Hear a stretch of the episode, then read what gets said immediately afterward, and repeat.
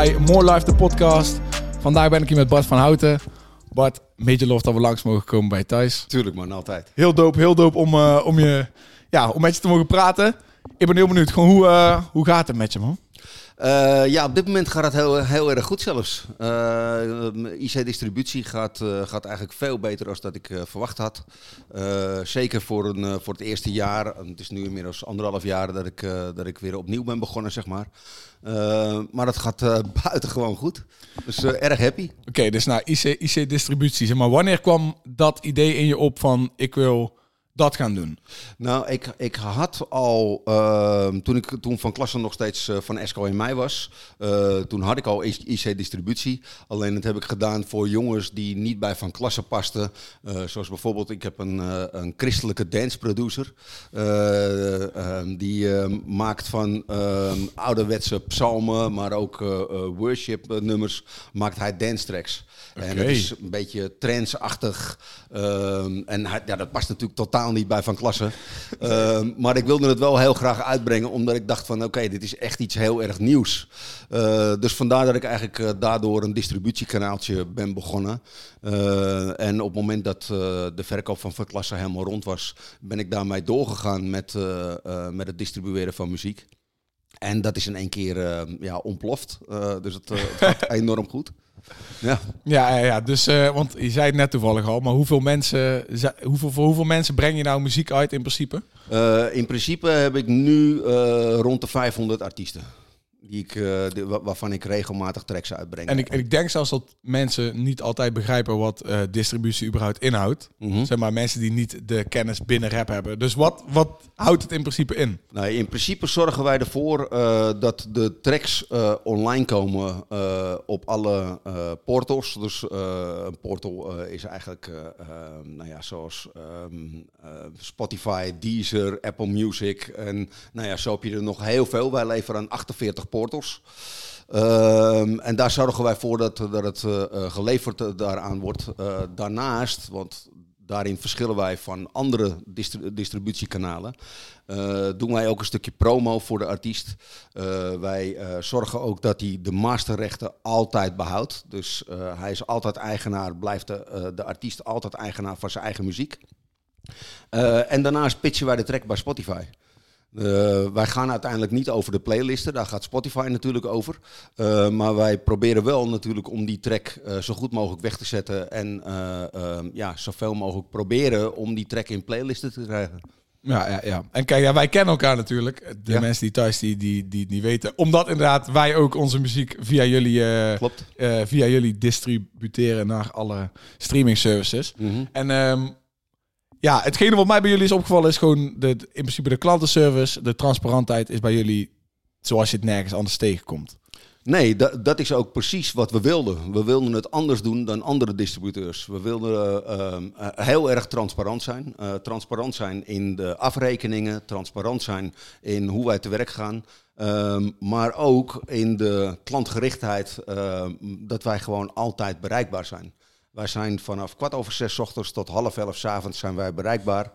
6 dagen in de week. Op zondag werken we niet.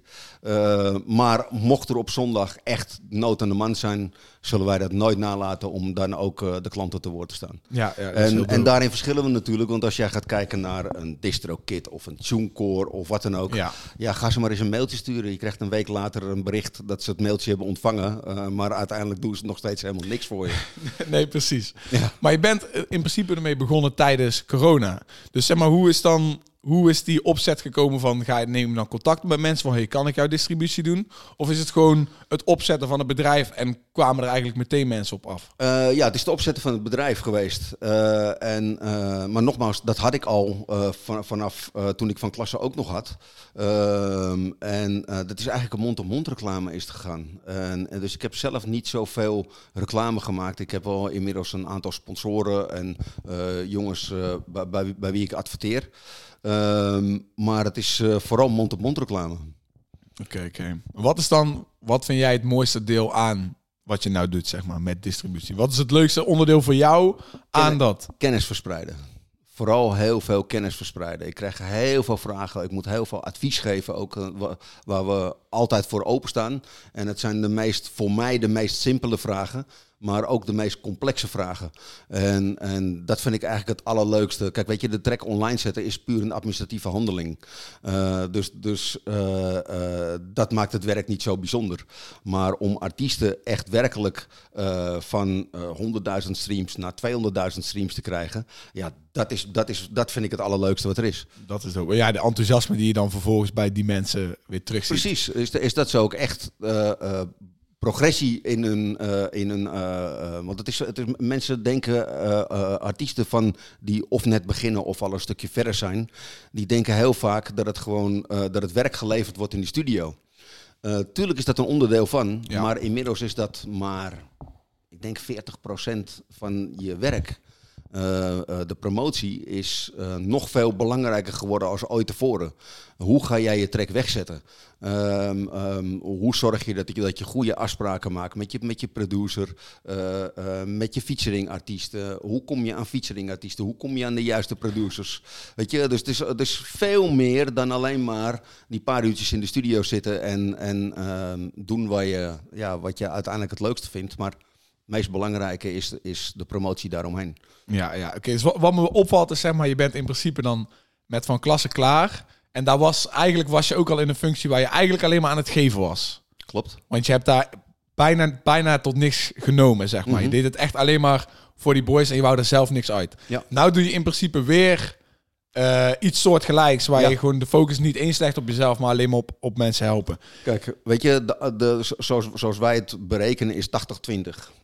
80% is voor de artiest, 20% is voor ons. Van die 20% investeren wij altijd weer rond de 10% in marketing en promotie voor de artiest. Dat betekent dat wij effectief houden wij tussen de 7,5 en de 10% houden wij over. Wij moeten daar alles aan doen. En dat is ook dat normaal gesproken doe je een distributie en ja, het is jouw pakje aan als artiest zijnde, hoe je dat in de markt zet of wat dan ook. Nee, maar wij ondersteunen jou daarbij, wij helpen jou daarbij om die track zo groot mogelijk te maken. Maar inmiddels breng ik ook klassieke muziek uit. Ik breng hardrock uit. Ik breng popmuziek uit. Ik breng, je kan het zo gek niet bedenken of ik breng het uit. Dus het valt ook niet altijd in mijn persoonlijke smaak. Klassieke muziek heb ik niet zoveel verstand van. Maar ik moet wel zorgen dat voor IC-distributie, dat die 10% of die 7,5% die ik overhoud, dat die zo groot mogelijk wordt. Ja. Dus we doen ons stinkende best om die track zo groot mogelijk te maken. En dus het is meer een samenwerking die we aangaan dan dat ik puur een lijn zeg van oké, weet je, je bent een artiest en wij zorgen dat het online komt en zoek het lekker uit. Nou vind ik het, je zegt nou net klassieke muziek, daar weet je ook niet echt heel veel van. Nee. En ik was ook wel gewoon benieuwd, hoe ben je met rap in aanraking gekomen? Aangezien je net ook verteld dat je zelf helemaal niet fan bent van rap en het ook niet echt... Ik heb wel eens filmpjes van je gezien in de auto dat je rappokkers aan het luisteren bent. Ja. Alleen, het is dus niet echt jouw ding. Nee. Dus je komt op een gegeven moment met, nou ja, je zal heel je leven al wel in aanraking zijn geweest met rap. Mm-hmm. Maar wanneer kwam je er zo dichtbij? Is dat ook met Esko echt? Of is dat daarvoor al? Nou ja, daarvoor al. Kijk, ik heb een radioprogramma gehad met Def B van de Osdorp Posse. En daarin was ik in het begin sidekick. En daarna nam ik het tweede uur. Waren twee uurtjes bij Kink FM. En nam ik het tweede uur over. Dus ik hou al van hiphop. Want ik zie een heel groot verschil tussen hiphop en rap. Oké. Ik hou erg veel van hiphop, NWA, Ice Cube, al die oude garden, zeg maar. Mm-hmm. Dat vind ik super vet. En rap is voor mij gewoon puur beroepsmatig.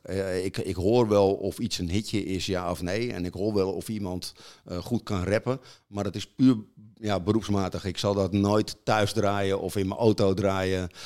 Ik ben er ook denk ik te veel mee geconfronteerd. Dus, oké. En dat was vroeger, bij Van Klasse was dat al zo. Dat of Josylvio of Woenselaar helemaal dol enthousiast uit de studio kwam van oké man, ik heb een vette track. En dan zei ik gewoon van, weet je, luister, het is gewoon kut. Of althans, ik vind het kut, weet je wel. Ja. Maar ik denk ook dat het een beetje generatiekloof is. Het is voor mij, ik word niet meer warm van tracks met money en bitches. En ik heb mijn 5e Rolex gekocht en weet ik veel wat. Ik word er niet meer warm of koud van. Nee. Ja, dan er zit ook wel een verschil tussen hiphop en rap, wat je net zegt. Nou, toevallig, als we het over hiphop hebben, Atje heeft afgelopen weekend een album uitgebracht met Reverse. Atje is een baas. Had je eens een baas. Maar ik denk dat zou je op zich wel kunnen waarderen. Ja, denk ik. Dat zijn wel de tracks die ik gewoon luister. En weet je, Atje, Hef. Maar dat zijn ook eigenlijk weer oude garden. Ja, klopt. En ik heb gewoon niet zoveel met new school rap. Althans, wel beroepsmatig. En ik hoor het allemaal wel. En ik weet wel of iets goed is, ja of nee.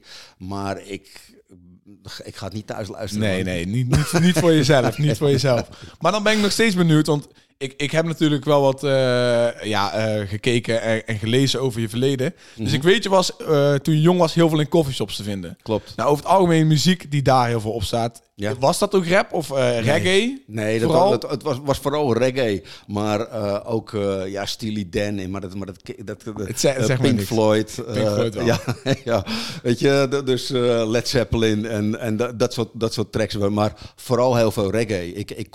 Dat is eigenlijk het liefste wat ik nog steeds luister. Ik luister zelf persoonlijk heel veel reggae muziek. En dan ook oude reggae, maar ook nieuwe reggae. Ja, ik vind het mooi, want toevallig, ik ging net naar het toilet en ik zag een foto van Bob Marley hangen. Klopt. En toen dacht ik er al aan van, oké, het is bijna denigrerend voor Bob Marley dat hij op het toilet hangt. Maar ik mocht geen andere plek van mijn vrouw uitzoeken. Oké, maar dus nogmaals, ja, wanneer is dan de eerste keer dat je echt met de rap-industrie te maken? Dat is letterlijk wanneer Esko aan jou vraagt van... Nee, dat was daarvoor al. Omdat ik bij de radio werkte met de Osdorp Posse.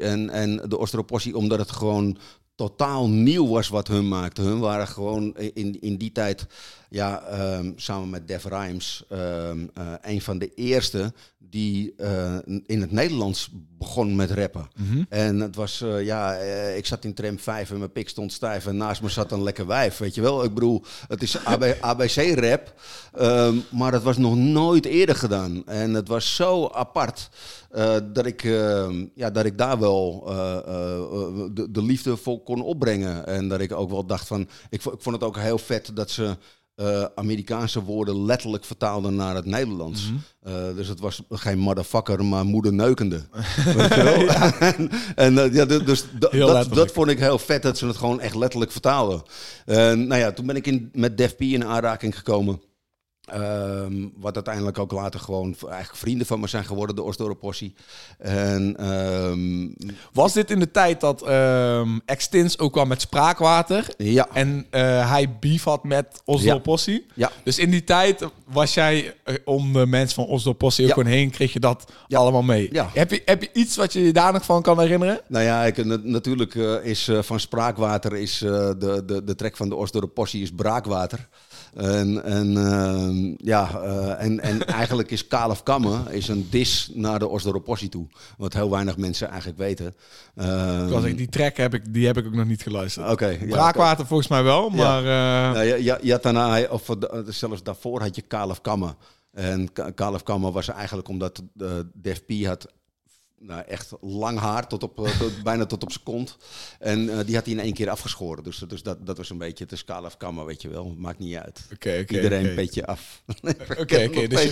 Dus je had al een idee van de wereld, van rap, zeg maar. En toen ben je op een gegeven moment in aanraking gekomen met Esko. Ja. En dat was omdat je vrijwilliger was bij een jongerencentrum. Klopt. Dus hoe ben je bij dat jongerencentrum terechtgekomen als vrijwilliger? Nou ja, ik wilde me... omdat ik best wel een vrij heftig verleden heb. Een best wel vrij heftig crimineel verleden. En ik had daar enorm gewetenswroeging over.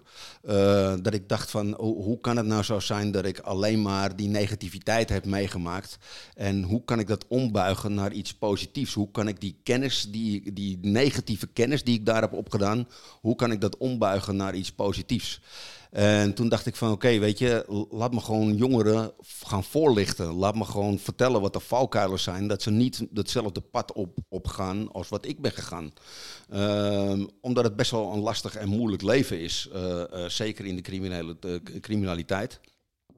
En dus toen ben ik eigenlijk als vrijwilliger in een jongerencentrum gaan werken. En het pakte heel goed uit, omdat ik meteen kon levelen met ze. Ik heb geen jongerenwerk uit een boekje geleerd, weet je wel. En ik heb natuurlijk ook niet geleerd van... Oké, blowen is slecht voor je, ga door naar vraag 13, weet je wel. Nee, ik kon vanuit mezelf vertellen waarom blowen slecht voor je is. Dus ik had veel meer affiniteit met die jongeren. En die jongeren hadden ook veel meer affiniteit met mij als met de andere jongerenwerkers. Mm-hmm. Dus er ontstond eigenlijk een hele organische relatie. Die jongens wisten ook dat ik bij de radio werkte en dat ik daar een hip-hop programma had. En die jongens die rapten daar in het jongerencentrum. En die jongens die zeiden van, mogen we alsjeblieft op de radio? Ze vinden het nooit leuk als ik het zeg. Maar die jongens waren niet zo best in het rappen. Ze worden er nog steeds boos om. Ik zei ook tegen ze van, hey, luister, als je op de radio wil komen, moet je niet beats van internet gaan pakken, weet je wel. Ik zei, dan moet je gewoon je eigen beats ook gaan maken. En toen zeiden ze gelijk van, ja, maar deze beats komen niet van internet af. Ik zei, ja, maar voor wie zijn die beats dan?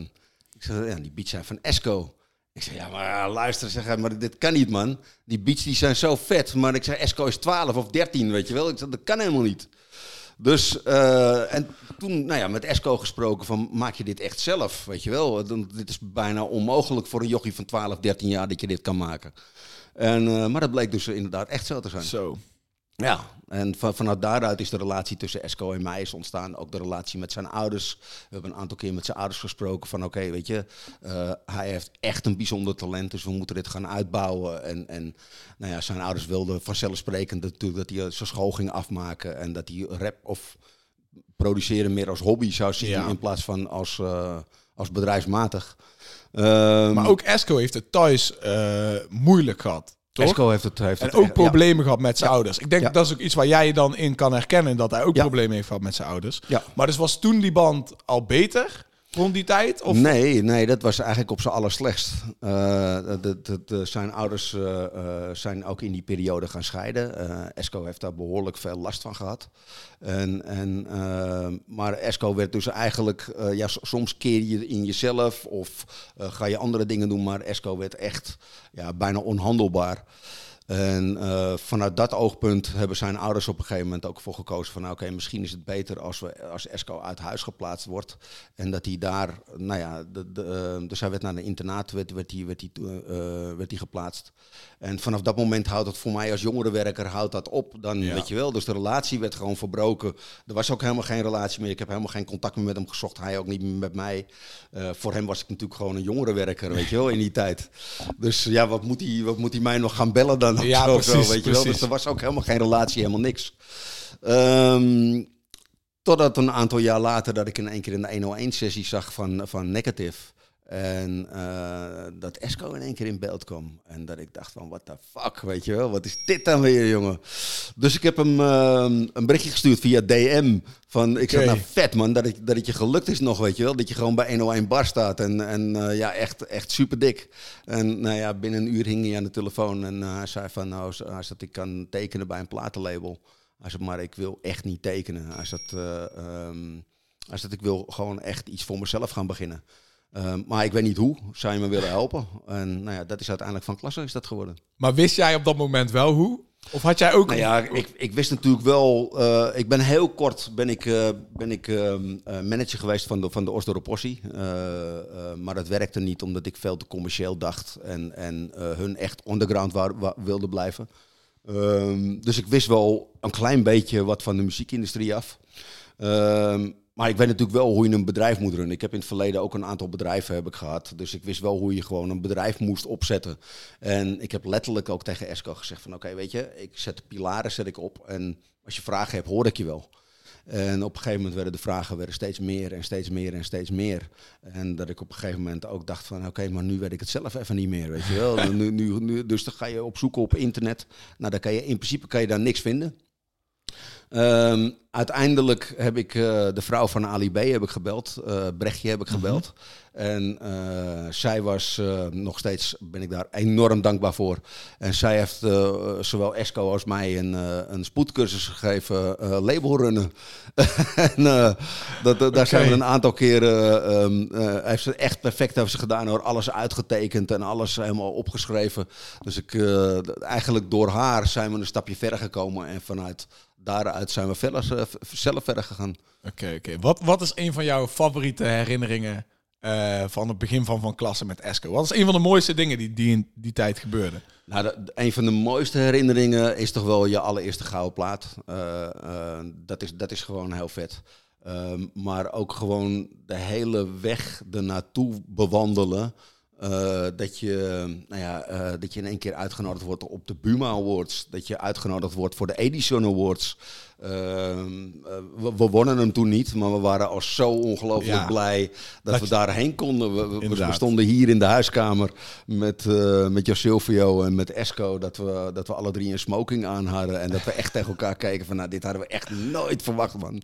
We ooit een keer een smoking aan zouden trekken voor het platenlabel wat we runnen, weet je wel. Dus dat zijn echt hele mooie dingen. Maar vooral...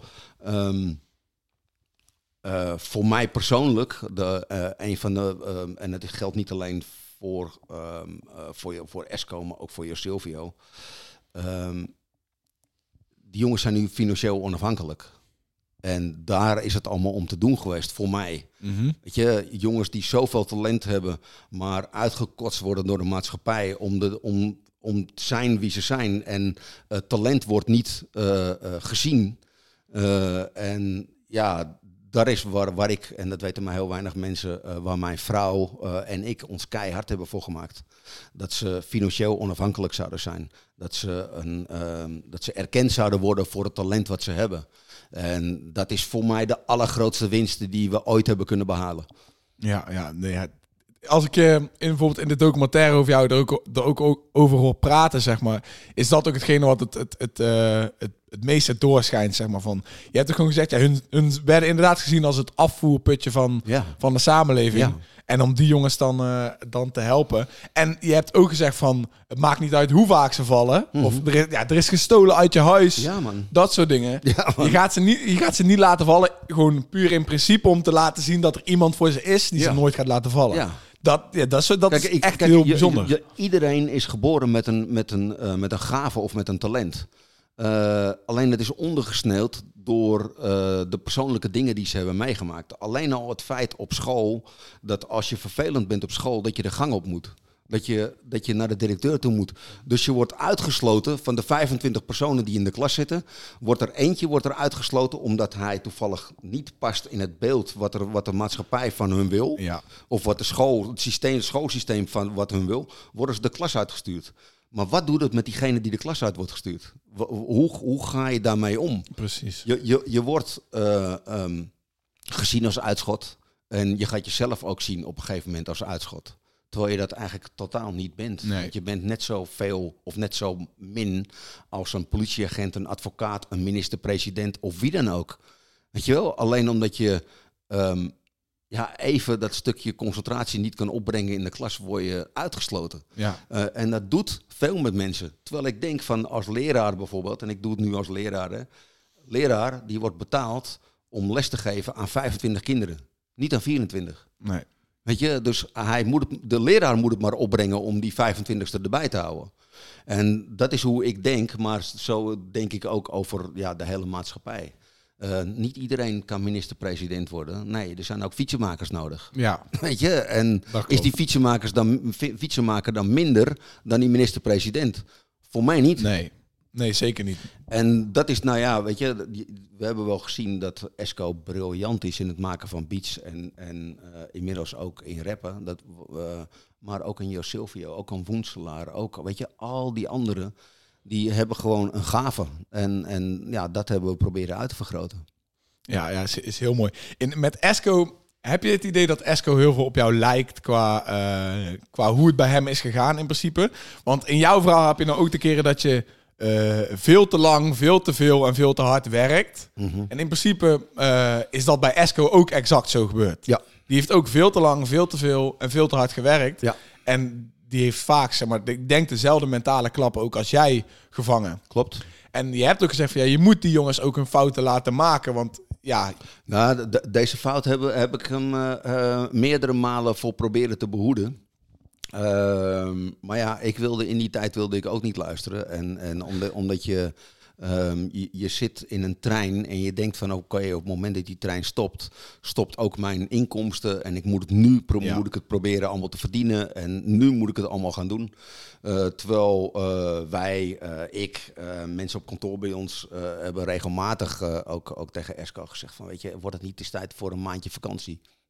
En Wordt het niet eens tijd om even een stapje terug te doen? En weet je. En het is niet zo dat Esko daar schuldig aan is. Want dat is het natuurlijk ook niet. Alleen, ja, hij probeerde het... hij heeft het zo goed mogelijk proberen te doen. Uiteindelijk heeft dat dan toch in een burn-out geresulteerd. Maar ook daar is hij nu alweer beter uitgekomen als dat hij er ooit van tevoren was. Ja. Dus ook hij heeft die weg moeten bewandelen om er uiteindelijk beter uit te komen. Ik denk er altijd over na van als mensen advies proberen te geven. Het heeft alleen zin om advies te geven aan mensen die oprecht ook... Je moet het advies willen horen als ontvanger van advies. Dus heel vaak en helemaal als heel veel dingen goed gaan en succesvol gaan en iemand komt met advies... Dan is het heel lastig om dat advies te horen. Ja, maar het is ook logisch. Hè? Kijk, ik ben natuurlijk een stuk ouder als al die jongens. Dus het was ook logisch op een gegeven moment dat de jongens ook tegen mij zeiden van... Hey Bart, ouwe lul, wat weet jij nou? En ik heb mezelf echt wel onder controle. En ik ben niet zoals jij en dit en dat. Dus dat is op een gegeven moment is dat ook... en ik snap ze daar ook in. Er is natuurlijk een hele grote generatiekloof. En als iedere keer die oude man met een belerende vingertje komt van... jongens, pas toch op en pas toch op. Dan zeg je, maar wat weet jij nou? Weet je wel? Hetzelfde wat er vroeger tegen mij ook is gezegd. En dat ik ook dacht, wat weet jij nou, man? Mijn vader heeft me ook heel veel adviezen gegeven. En ik dacht ook van, moet je nou, man? Wat weet jij nou? Ja, precies. Dus dan wil je het advies niet horen, wat heel logisch is. Ja. Dat je vaak advies niet wil horen. Omdat je denkt dat je zelf goed bezig bent. En het is zeker niet om nu achteraf te zeggen van... I told you so, of zie je wel dat ik gelijk heb gehad. Want dat heb ik echt nog nooit tegen Esko gezegd. En ook niet tegen andere mensen. Want daar gaat het niet om. Want daar gaat het helemaal niet om, weet je wel. We hadden het liever met z'n allen voorkomen. Maar alsnog, als ik Esko nu kijk, is hij er zoveel sterker uitgekomen. Ja. Dus hij heeft dit is gewoon zijn pad wat hij moest bewandelen. En dit is gewoon wat hij moest meemaken. Ja, en zo geldt dat in principe voor iedereen. Ja, je gaat toch fucked up shit. Maar ja, daardoor word je de persoon die je uiteindelijk moet zijn, toch? Precies, precies. Dus dat is het. Dan ben ik wel benieuwd wanneer...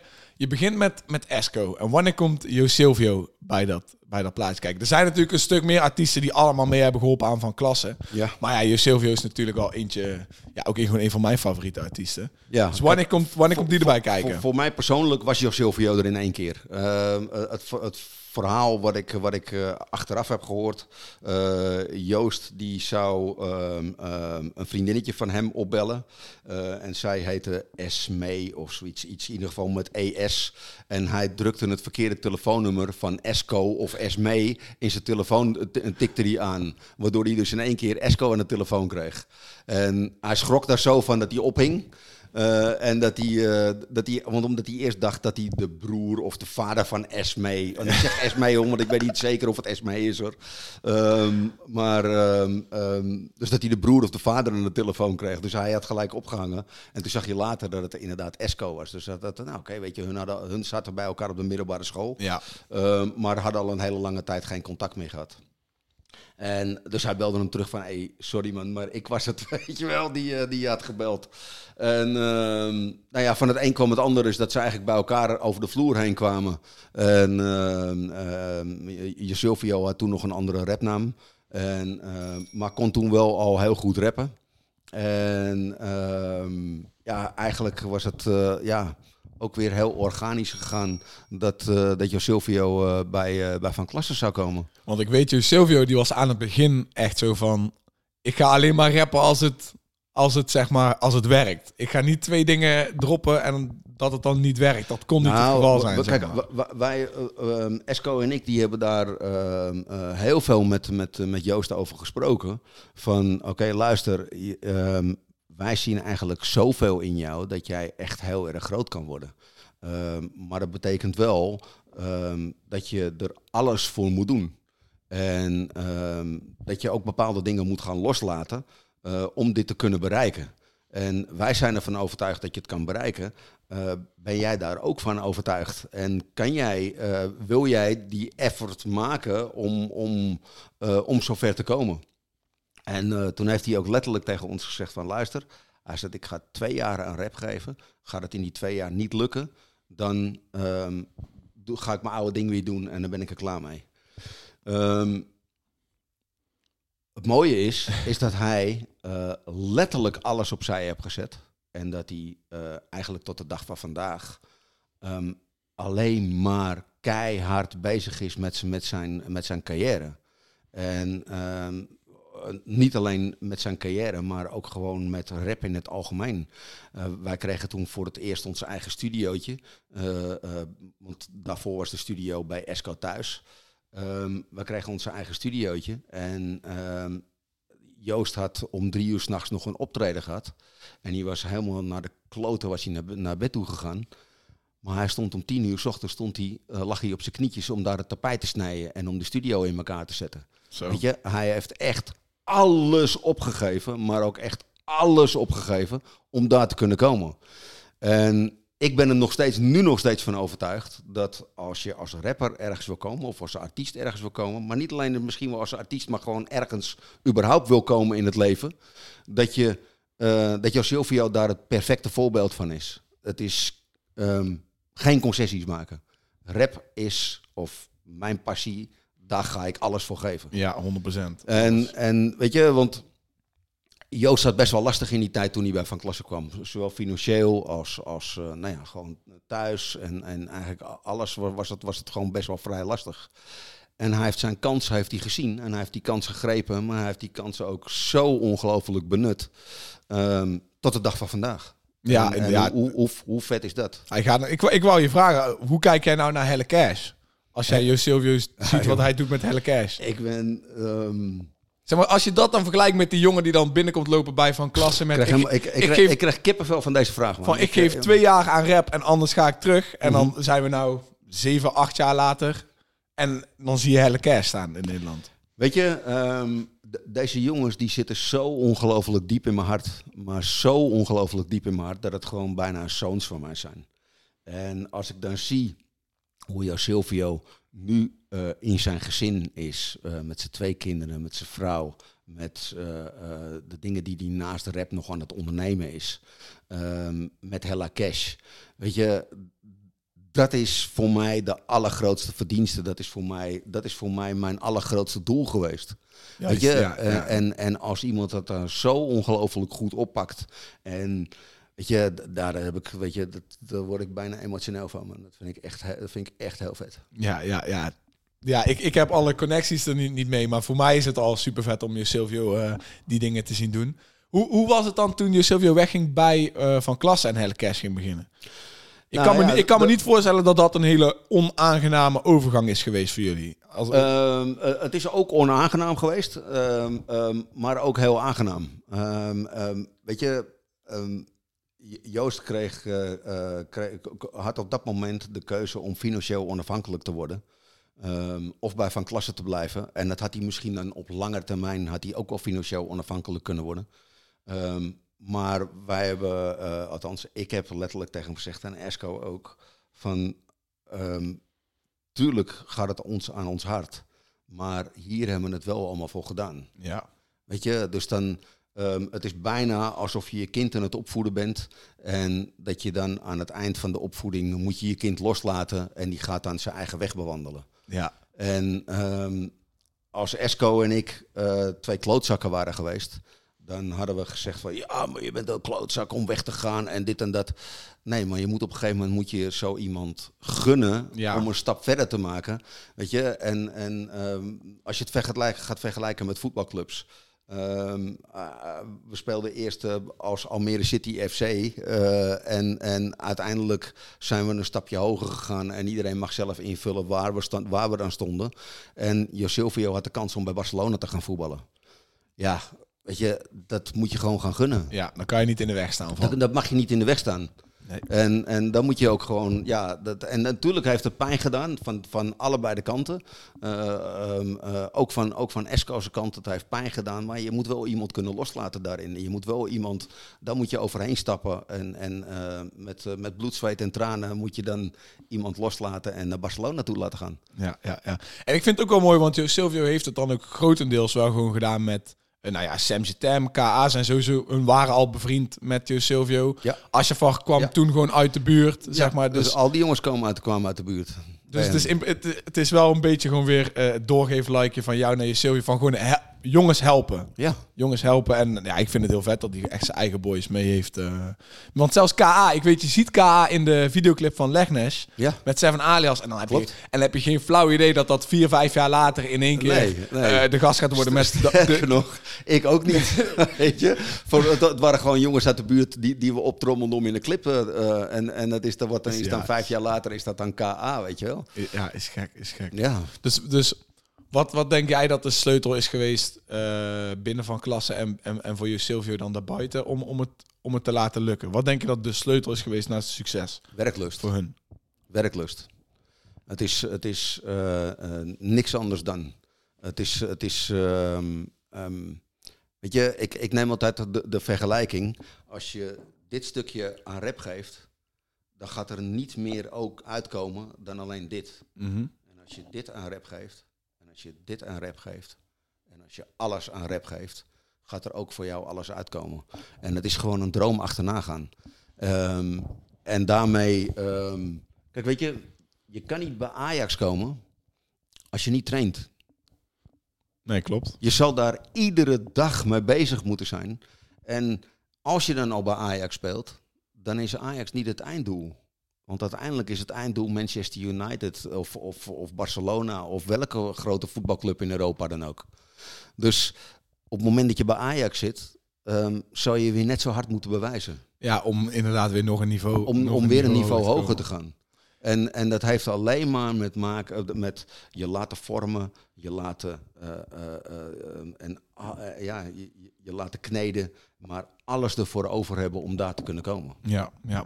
Wat denk jij als je kijkt naar de Nederlandse game, de Nederlandse industrie, wat mist of wat beter kan? Of denk je dat we in principe heel de infrastructuur hebben voor jonge gasten om succesvol te worden? Ja, wij hebben alles, maar dat is al vanaf oudsher is dat al zo in Nederland. Wij zijn enorm goed in muziek maken. En dat is niet alleen in house met DJ's of wat dan ook. Maar wij zijn bijna het middelpunt van de muziekindustrie ter wereld. En dat weten maar niet zoveel mensen. Maar als je gaat kijken dat... Gloria Estefan bijvoorbeeld, die jeugd misschien niet zo kent. Nee, maar die was altijd eerst bekend in Nederland voordat ze over de hele wereld bekend was. En zo zijn er heel veel artiesten van oudsher, internationale artiesten die uit Amerika komen, die eerst in Nederland bekend waren en toen pas in het buitenland. En dat komt omdat wij heel internationaal georiënteerd zijn. Er wordt ook, zoals een aantal jaar geleden... steeg op Spotify de urban scene met 73% ten opzichte van alle andere muziekgenres. Nou, dat is belachelijk veel. Ja dat is belachelijk veel. De hele wereld kijkt nog steeds naar de producers van Nederland, naar de rappers van Nederland. Ze verstaan er helemaal niks van natuurlijk, maar er wordt wel heel erg naar gekeken. Dus ik denk nog steeds dat Nederland enorm veel kansen biedt voor rappers, maar voor artiesten in het algemeen. Zeg maar, ik weet het niet zeker, maar volgens mij is het ook dat heel veel grote wereldwijde labels dingen via Nederland doen. Ja. Schijnbaar omdat qua geld kwesties dat in Nederland ook een makkelijkere plek is om geld te besparen. Kijk, omdat wij zo internationaal georiënteerd zijn, is het natuurlijk... Als jij als Amerikaanse artiest wil doorbreken, moet je natuurlijk veel meer investeren, omdat daar 360 miljoen mensen wonen. In plaats van dat je een landje uitkiest wat heel erg klein is. Dus stel dat het mislukt, is ook niemand die het de rest van de wereld heeft gehoord. Weet je wel? Want we zijn natuurlijk maar een speldenknop op deze wereldbol. Ja. En als het lukt, dan kan je het dus ook heel makkelijk gaan uitbreiden. Oké. Wil ik even terug nog naar Van Klasse, zeg maar. Mm-hmm. Het is nou... je hebt al even achter de rug, zeg maar. Yeah. Kijk je daar nog op terug met dat je spijt hebt van bepaalde dingen of dingen anders had willen doen? Of ben je binnen helemaal met rust met hoe je dat hebt kunnen afsluiten en hoe je het hebt kunnen verkopen, zeg maar, aan Cloud9? Op de allereerste plaats...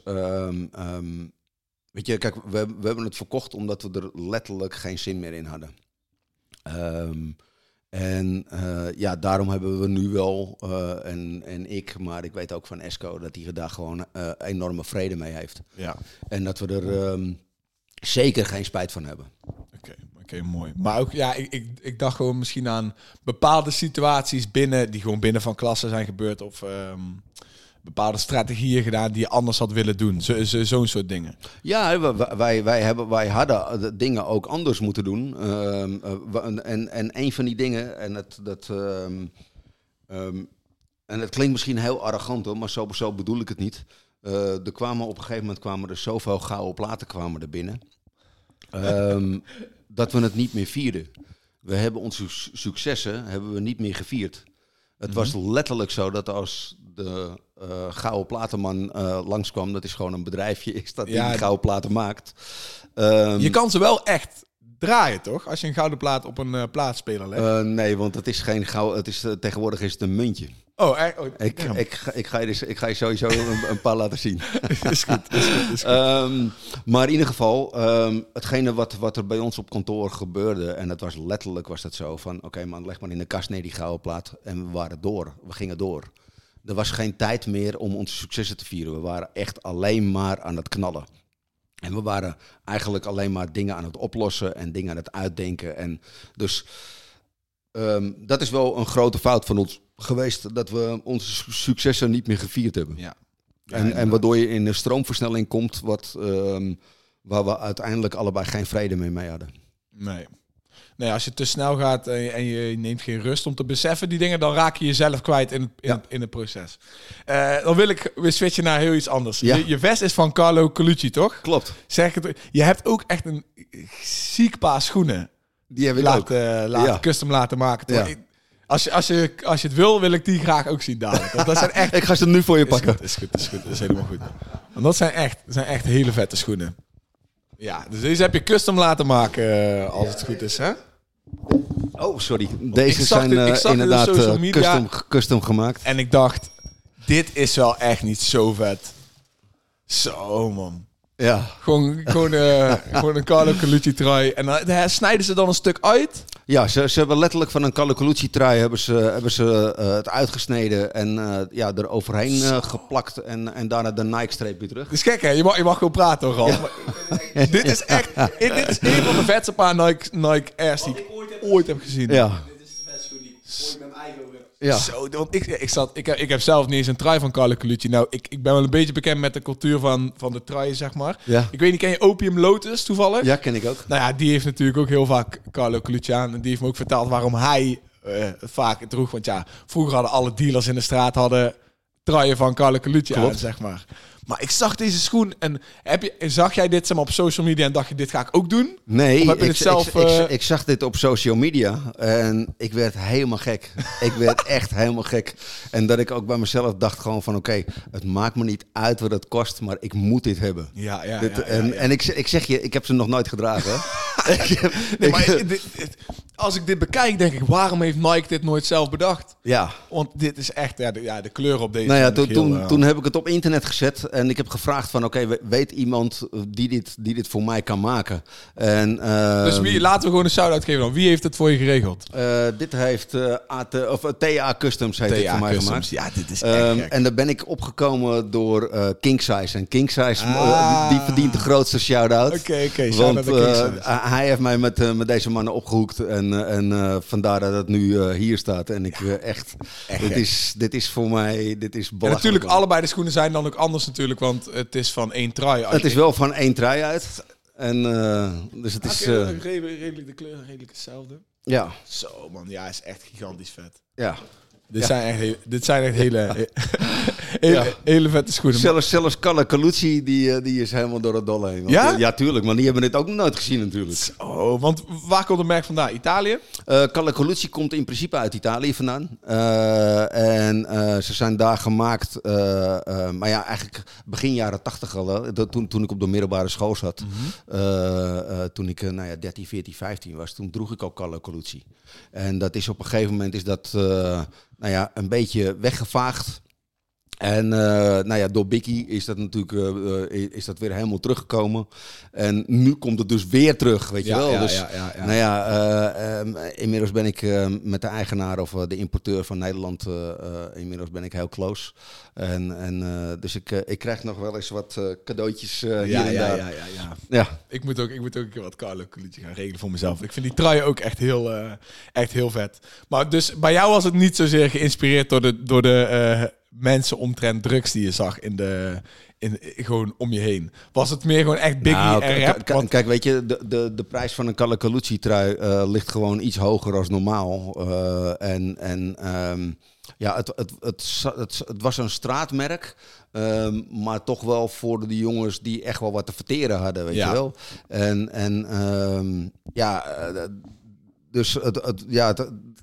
Het is een straatmerk, maar ik heb het nooit geassocieerd met dealers of met wat dan ook. Oké. Ik ben niet op iemand vroeger afgestapt van... jij hebt een Carlo Colucci trui, heb je voor mij een... Zo is toevallig Opium Lotus, die had het zo aan mij verteld. Van ja, de dealers... De pooiers die het allemaal goed voor elkaar hadden, die zag je allemaal in Carlo Colucci trui. Dus als jonge gast wilde je die truien die hebben. Ja. En kijk, want ik vind het ook wel interessant om dan nog iets meer over je verleden te praten. Mm-hmm. Je bent wel al vroeg in aanraking gekomen met die cultuur en die wereld. Klopt. Al op hele jonge leeftijd zelfs. Ja. Want op je 10e liep je al te zwerven over de straten van Amsterdam. Ja. Zat je in de tram... Ajax-kaartjes stelen uit de automaat. Ja, Ajax-kaartjes stelen, maar ook dat we heel vaak naar de Wallen toe gingen. En dat we voor de hoeren die daar zaten achter het raam een pakje sigaretten gingen kopen of een broodje gingen kopen. En dan kreeg je een paar gulden kreeg je als dank. Ja, maar ja, weet je, je bent 10, 11, 12 jaar oud. Je hoort daar helemaal niet rond te hangen, weet je wel. Nee. Dus, maar we vonden het natuurlijk vet en we vonden het stoer en ja. Ja, dus ik ben er wel heel vroeg ingerold. En dat heeft me op de een of andere manier altijd wel getrokken, zeg maar,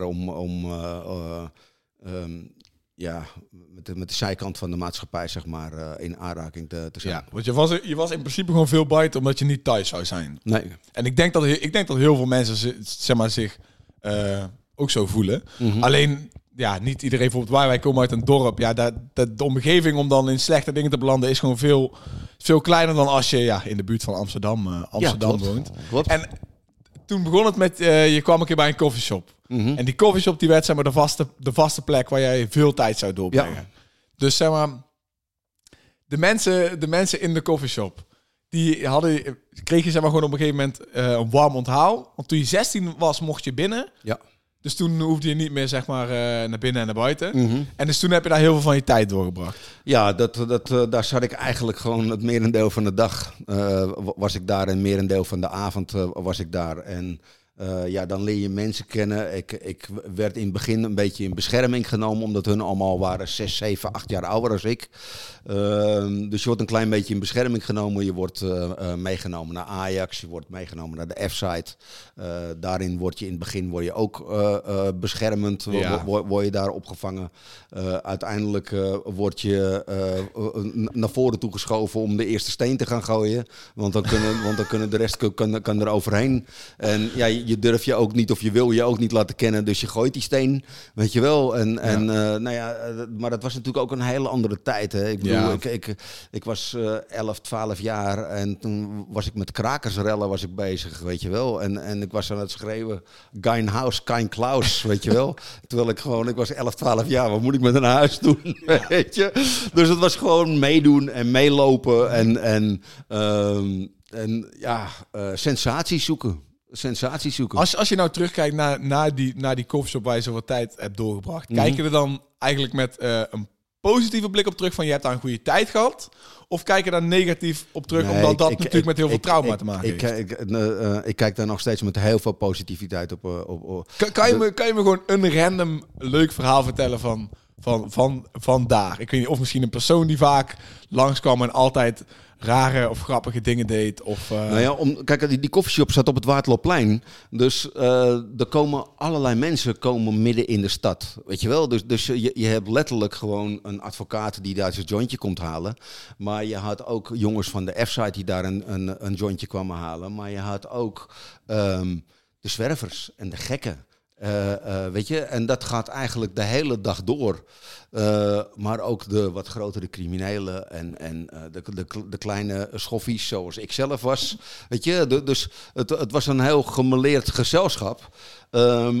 Maar die wel elkaar door en door kenden. Sterker nog, ik heb nu nog steeds vrienden uit die tijd. Dat is wel mooi om te horen. Vind ik. Dus daarvan zijn jongens die nu inmiddels een eigen bedrijf hebben of als glazenwasser werken, maar ook nog steeds jongens die het heel erg moeilijk hebben en die nog steeds aan de zelfkant van de maatschappij staan. Ik heb natuurlijk heel veel weggebracht die inmiddels niet meer leven. Of geliquideerd of het leven niet aankonden, zelfmoord hebben gepleegd. Dus het is best wel... Het was een groep, zeg maar, van toch wel 80 tot 100 man die regelmatig in die koffieshop kwamen, die gewoon vaste klant daar waren. Ja. En ik heb nog, net wat ik zeg, na 35 jaar hebben we nog steeds ieder jaar een reunie van die koffieshop. Zo. En zien we elkaar nog steeds. En iedereen is zijn pad van het leven heeft bewandeld. Ja. Oké, dus dan zit je in die coffeeshop en op een gegeven moment begin je jointjes te rollen voor geld. Krijg je betaald voor. Ja. Dus dan begin je wat geld te verdienen.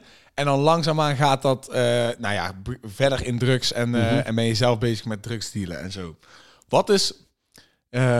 heb je daar ooit enge momenten meegemaakt? Of was je altijd gewoon een soort van unfazed door alles? Ik heb wel heftige dingen meegemaakt, ja. Ik heb wel een pistool op mijn hoofd gehad, pistool in mijn buik gehad. Dat ik echt dacht van oké, weet je, als nu de trekker over gaat, is het klaar. Ik heb ook een... tuurlijk zijn er heftige dingen, heb ik meegemaakt. Maar... Ook daar sta je op die leeftijd en sta je daar niet zo bij stil. En terwijl ik eigenlijk... Ik ben nooit een grote jongen geweest, hoor. Ik heb altijd wel mijn klusjes gedaan. Maar ik ben nooit een grote crimineel geweest die daar stond en die zelf de spullen uit Marokko of uit Colombia haalde, weet je wel. Dus dat ben ik nooit geweest. Dat zit ook helemaal niet in mij. Maar maakt er dan wel de onderdeel van uit, ja. Ja. En dus dat is daarna ook weer verder gespiraald in een leven van veel te lang, veel te hard, veel te veel werken, toch? Ja. Ja. Dus was dat dan ook in diezelfde wereld of ben je daarbuiten veel te hard gaan werken? Ik ben in die wereld ook wel veel te hard aan het werk geweest. Want ik weet van het feesten, het uitgeven, alles wat daarbij komt kijken, zeg maar. Maar want ik weet dan zeg maar dat je ook bij Hope bent geweest. Ja. Heb ik gezien in een documentaire. Ja, klopt. Maar er zit, ik weet niet, in mijn hoofd zat wel een beetje een gat tussen... je staat op de dansvloer van een club tegen de eigenaar te zeggen van... Rot op, anders koop ik heel je tent. Ja. En dan ga je naar op een gegeven moment naar beseffen van...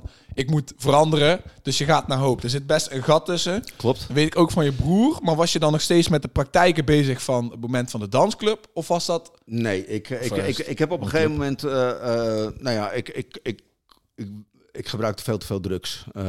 Ik ben verslaafd geweest aan de coke, maar vooral aan crack. Ik heb echt heel veel crack gebruikt. Ik heb echt heel veel aan die pijp lopen lurken. En dat hield ik op een gegeven moment gewoon niet meer vol. Dat ging niet meer. En ik ben op de een op andere dag uit mezelf gestopt. Alleen het probleem wat je daarmee krijgt... is dat je verslaving ga je verplaatsen naar een andere verslaving. Die verslaving werd eigenlijk werk. Ik werkte toen voor een bedrijf, maar daarnaast werkte ik 's nachts als taxichauffeur werkte ik erbij. En daarnaast had ik ook nog een keer een eigen bedrijf gestart. Dus ik werkte tussen de 120 en de 140 uur en soms werkte ik 160 uur per week. En dat is helemaal fout gegaan. En dat is gewoon een verslaving, is een andere verslaving. Ja, dus precies. Het is, mensen zeggen, ja, het is knap dat je van de crack bent afgegaan. Ja, maar ik heb gewoon een andere verslaving voor in de plaats. Ja, die in principe net zo destructief is als de crackverslaving. En vanuit daaruit ben ik, omdat ik niet meer kon slapen, kreeg ik slaapmedicatie, voorgeschreven. Daaraan verslaafd geraakt. En vanuit die verslaving ben ik de verslaafkliniek ingegaan. Ja. En... Je bent daar nog een keer terug geweest daarna, toch? Bij Hope. Ja. Oh, trouwens, dit wou ik vragen. Want je vertelde heel mooi... over... ik vind het trouwens sowieso dope hoe eerlijk je bent... en hoe open je bent over die shit. Want het laat juist zien van... die dingen maken de man. Ja. Zeg maar. Je vindt zelf dingen die je hebt gedaan, zeg je ook in de documentaire, beschamend. Mm-hmm. Maar het feit dat je die dingen hardop zegt en gewoon open durft te zeggen, is een heel mooi iets, vind ik. Dus voor mensen denk ik heel fijn, laten mensen voelen zich daardoor zelf minder beschamend door om hun dingen te zeggen, zeg maar. Ja, maar het is sowieso is het niet beschamend, hè? Het is vervelend om verslaafd te zijn, maar het is niet beschamend. Het is vervelend om de dingen mee te maken die je hebt meegemaakt. Maar niks is beschamend. Je moet je nergens nooit voor schamen. Omdat je... ik heb zoveel foute keuzes in het leven gemaakt. En dat zijn mijn keuzes geweest, omdat ik dacht dat ik er beter van werd. En uiteindelijk, door al die verkeerde keuzes, ben ik er beter uitgekomen. Mm-hmm. Dus het is oké. Het is oké. Want het moment waar ik eigenlijk een vraag over was stellen was... je belde dus Hope op. En die mevrouw nam de telefoon op en die begon aan de telefoon voor jou te bidden. Mm-hmm. En ik vroeg me af, heb je die vrouw nog gesproken? Ja. Heb je daar nog gewoon...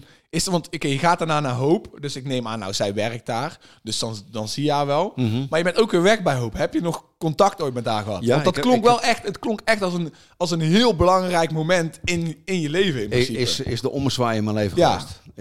Dat is echt van negatief... van 100.000% negatief naar 100.000% positief geweest. En dat natuurlijk niet zo, maar... bijna wel zo. En hoe raar het ook klinkt. Ik bedank haar nog steeds ieder jaar voor mijn leven. En ieder jaar krijg ik ook hetzelfde antwoord van... je moet mij niet bedanken, je moet God bedanken. Ja. Weet je? En dat is natuurlijk nu al, nou ja, wat denk ik... 11, 12, 13 jaar, zoiets. Dat is wel de absolute ommezwaai in mijn leven geweest. En het is natuurlijk ook, voor mij is het iets heel raars geweest... is op dat moment alles puzzels... Ik kon het nog niet plaatsen... Maar het was wel voor mij, alle puzzelstukjes vielen in elkaar. Ja. En het was altijd... ik ben altijd op zoek geweest naar een stukje rust en ik kon het nergens in vinden. En ik heb het dus gezocht in de drugs, in vrouwen, in seks, in geld, in weet ik veel. En daar vond ik het niet in. Nee. En uiteindelijk heb ik het persoonlijk in het geloof gevonden. En dat is nog steeds de leidraad van mijn leven. Ik kan niet zonder. Oké. Dat is heel mooi om te horen. Ja, want in principe, je hebt een stukje van jezelf gewoon overgegeven, toch? Mm-hmm. En daardoor heb je rust kunnen vinden. Dus deze dagen heb je gewoon... ben je waar je wou zijn, in principe. Je hebt rust in je hoofd. Je hebt natuurlijk genoeg shit om te regelen en genoeg dingen om te doen. Mm-hmm. Maar je regelt alles en je doet alles vanuit een rustpunt. En dat is vooral, denk ik, het allerbelangrijkste. Voor mij persoonlijk, want ik ben heel slecht in evangeliseren. Ik vind het ook helemaal nergens over gaan. Want als jij jouw rust vindt in het moslimgeloof, in de islam... Hé, mijn zegen heb je, man. Weet je? En als jij je rust vindt in een flesje drinken, vind ik dat net zo prachtig. Weet je, het gaat mij niet om, dit is voor mij mijn rustpunt. Maar als dat voor iemand anders iets anders is, heb ik daar ook vrede mee. En ik zal nooit zeggen dat het de absolute waarheid is wat er in mijn Bijbel staat. Het is voor mij mijn waarheid, maar het hoeft niet voor jou zo te zijn. Precies. Ja, kijk, ik heb zelf persoonlijk niet echt iets met God. Mm-hmm. Maar ik vond het gewoon zo'n mooi moment. Je legt het ook mooi uit in die documentaire... van hoe een vrouw die je helemaal niet kent... gewoon in één keer voor je begint te bidden. En dan ook helemaal niet dat ze de telefoon ophangt... en het meeneemt voor later, maar gewoon aan de telefoon gaat bidden. Ik vond het zo'n mooi moment. Dus ik was gewoon benieuwd van hoe je het omschreef. Het lijkt zo veel impact te hebben... Dus ik dacht van, daar moet nog wel een vervolg aan zitten met die persoon. Zeg maar. Het lijkt me niet dat kijk, alleen die telefoon... Die persoon is uiteindelijk ook mijn begeleidster geworden in die afkikkliniek. En dat is natuurlijk al iets heel raars. Maar het is wel voor mij het besef dat daar iets is gebeurd in mijn leven... wat een totaal keerpunt is geweest. En net wat ik zeg, man, ze zit bij mij op Facebook en ik heb Dus ik bedank haar nog steeds ieder jaar. Ieder jaar met kerst denk ik, dankjewel voor het leven wat jij me hebt gegeven. En zij zegt, nee man, ik heb je niks gegeven. God heb je gegeven, weet je wel. Ja, heel mooi. Ja. Dus dan laat me dit vragen als afsluiter. Waar ben je het meest dankbaar voor de dag vandaag? Waar heb je het meeste... Waar ik het allermeeste dankbaar op dit moment, afgezien van mijn geloof, want dat staat bij mij op de absolute nummer 1. Maar vlak daaronder mijn vrouw en kinderen. Mijn vrouw, kinderen en mijn schoonouders. Hoe oud is je dochter? Mijn dochter is 5. Die wordt dit jaar wordt ze 6. Mijn zoon is 21. Mm-hmm. Ik heb een geweldige vrouw. Het is, ja, weet je, ook dat is iets wat zo goed bij elkaar past dat het. Wij hebben nog nooit ruzie gehad. In de 8 jaar, in de 9 jaar die ik haar ken en in de 8 jaar dat we getrouwd zijn, hebben we nog nooit één ruzie gehad. Je zou zeggen dat dat onmogelijk is zelfs. Ja, maar dat is... En het is aan de die ene moet kant, ik ook eentje vinden. En aan de ene kant, als je ziet hoe mijn leven is verlopen, klinkt dat misschien heel saai. Weet je? Want ik ben altijd wel... dat is de rust, toch? Dat is een stuk rust. Dat is dus de absolute rust. En als we dat met naast onze kinderen en mijn schoonouders, is dat echt het allermooiste en het belangrijkste in mijn leven. Oké, super. Nou Bart, ik wil je enorm bedanken voor dit gesprek. En jullie bedankt. Ik vond het heel mooi. Iedereen bedankt voor het kijken naar More Life, de podcast met Bart van Houten. En tot de volgende keer. Bart, nogmaals bedankt. Heel graag gedaan.